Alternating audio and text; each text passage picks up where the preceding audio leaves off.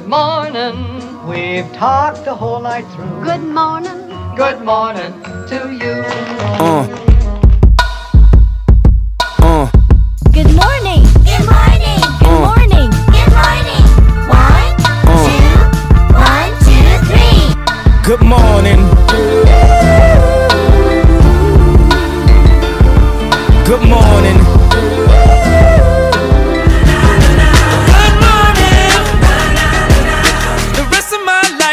Life gonna start today. G'day and thanks again for getting our year-round carnival preview podcast. We are recording this at quarter to ten Melbourne time, Saturday morning. This is our very latest after Vince Accardi's been able to put through his race speed profiles, final edition. This is your accompaniment to it. So please open it up and uh, and we can we can talk you through it. Race one of the program officially. Good morning, Vince. How are you expecting this track to play? It looks like the uh, the rain that was potentially there might miss.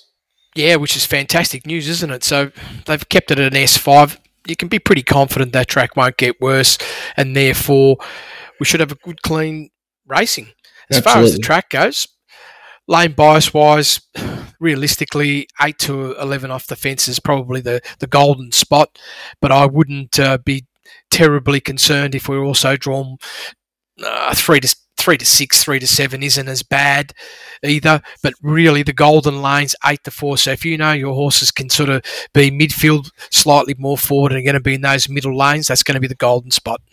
Well, Eagles Craig is the hot favourite uh, in the um, in the first race. There, uh, ran first up last prep, but looks all right on paper. Ran second to Mister Brightside, of course, who's since gone on to win plenty of races, including the Doncaster. Does it justify its short quote according to your race speed profiles? You'd say to be a bit wary with impossible action you've got on top. Well, it's a it's a tough one, Ralphie.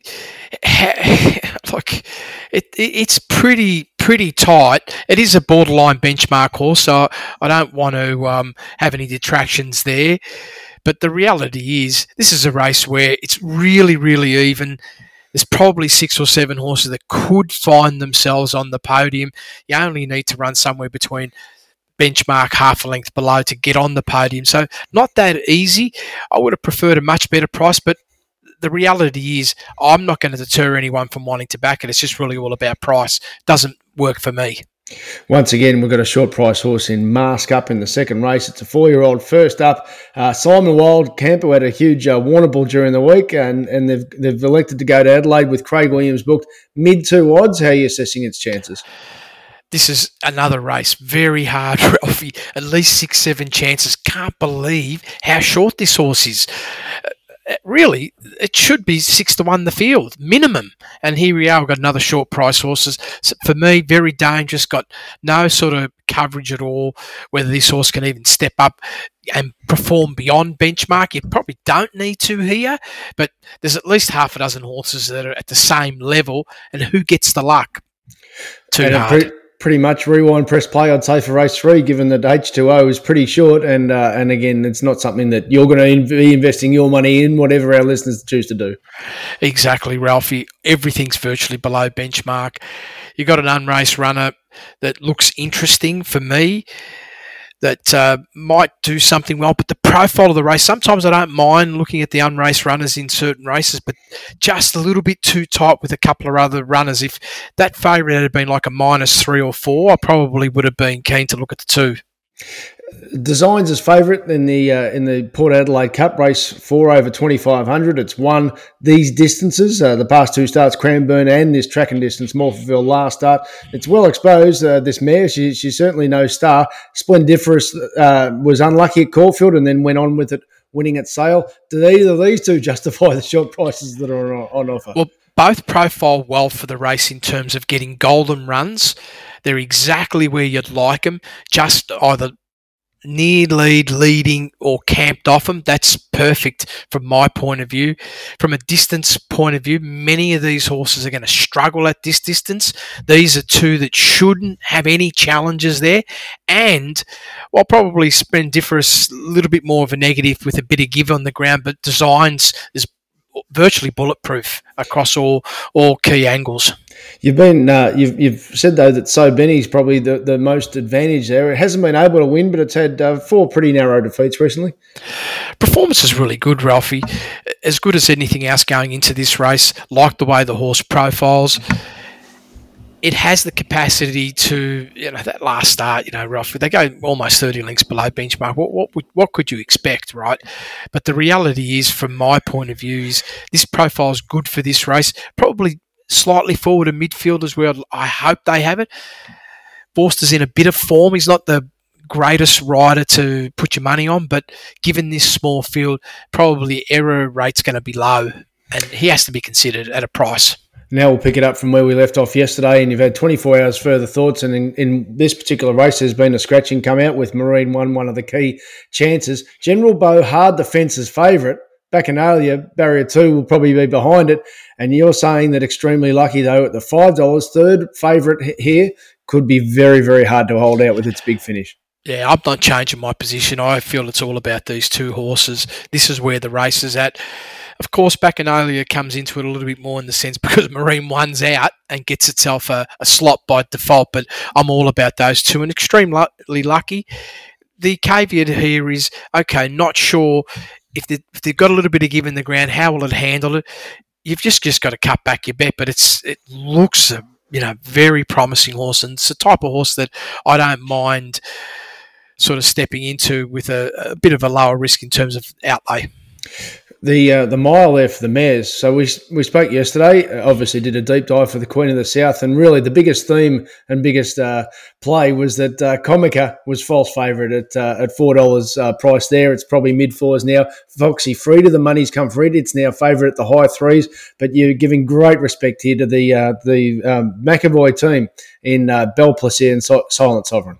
Yeah, they both profile excellently for this race, Ralphie. Particularly Silent Sovereign, who, if there's a bit of give in the ground that stays there, you know it's going to handle it at 100%. Bella Plaisir, the, the, the positive with this particular horse is it gets the golden run. That's what I love. It's just perfectly placed and will be inside of midfield and will get every opportunity. Again, when you've got that type of rider, you have to look at your risk profile and you probably just got to it's it's not an A grade bet, but it's it's a, a possibility of a C grade bet if you're looking to bet on that horse. And the other horse I don't want to dismiss completely is Star Rail. So I'll be keen to see how, what the communication is yard wise. And Comic, I'm taking it on. And uh, so the other one that we haven't yet mentioned, but uh, we did yesterday, Cyril Aomis is, is one of the, uh, the perhaps the five, but Star Real there, eighteen dollars, and it's right uh, uh, in your tables there, and, and uh, particularly if you're taking a quaddy, the suggestion is keep it in. That's the one. That's why I wanted to make sure. Don't forget it. All right, extra days uh, thoughts. Uh, Behemoth, the class runner, uh, trainers. Trainers intent is probably a phrase I didn't use uh, use yesterday. I just want to add that to the table because obviously they want it, to peak in the Goodwood in two weeks' time. So uh, now you've been able to factor this in. Uh, any further thoughts? Yeah, I, I I understand that, and that makes total sense. But you don't have to peak E to win. That's the bottom line. Well, that's the reality. Yeah. you can turn up and run two or three lengths short and still be too good. Lovely. All right, mid fours price. That's a, that's a place on side bet for uh, the way you look at things. I know I've worked with you long enough. Yeah, and it is, and all, all it means is it's not an A grade bet, but it's definitely a B or C grade bet for sure. And that's the risk you're taking that you know that the horse is not going to be 100%, but it's got a massive edge on the field. So September runs favourite at five dollars and a nice open uh, market in this uh, Sangster from uh, mainly would say Bella Nipotina away game, Brooklyn Hustle, and really the one that you gave the big push to yesterday, Instant Celebrity at twelve dollars and Argentia at ten dollars are others to consider. Yeah, this is the way I'm looking at it as well, Ralphie. Of course, from a quaddy point of view, those all the horses you mentioned, like September Run, Bella Vella, or even Instant Celebrity, they definitely are Argentina. They have to be in your quaddies and even probably away game. From from a betting point of view, I'm really narrowing down to Instant Celebrity and chancing my arm on this particular horse.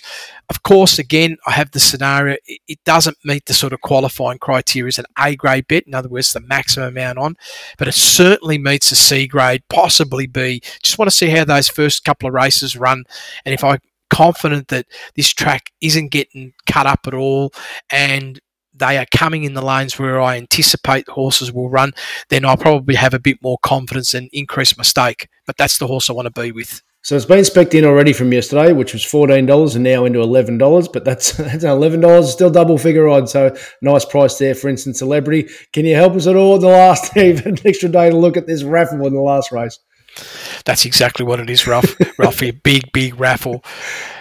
If you're just going purely on IVR numbers, Yep. then the horse at the top of the grid, chosen Blonde, eh? going to be a go forward horse.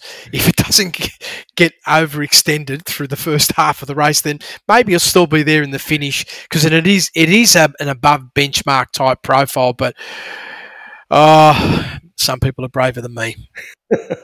So others for the quaddy just to go go down basically your board here or your dashboard, smoke and valve, runaway uh, lad, sidearm, and uh, and perhaps as we discussed yesterday, what that means is if if the favourite gets beaten, you can get the quaddy, you're going to get a good result.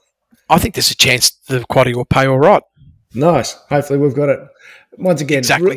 re- really appreciate your support. We'll break it all down early next week on Year Round Carnival.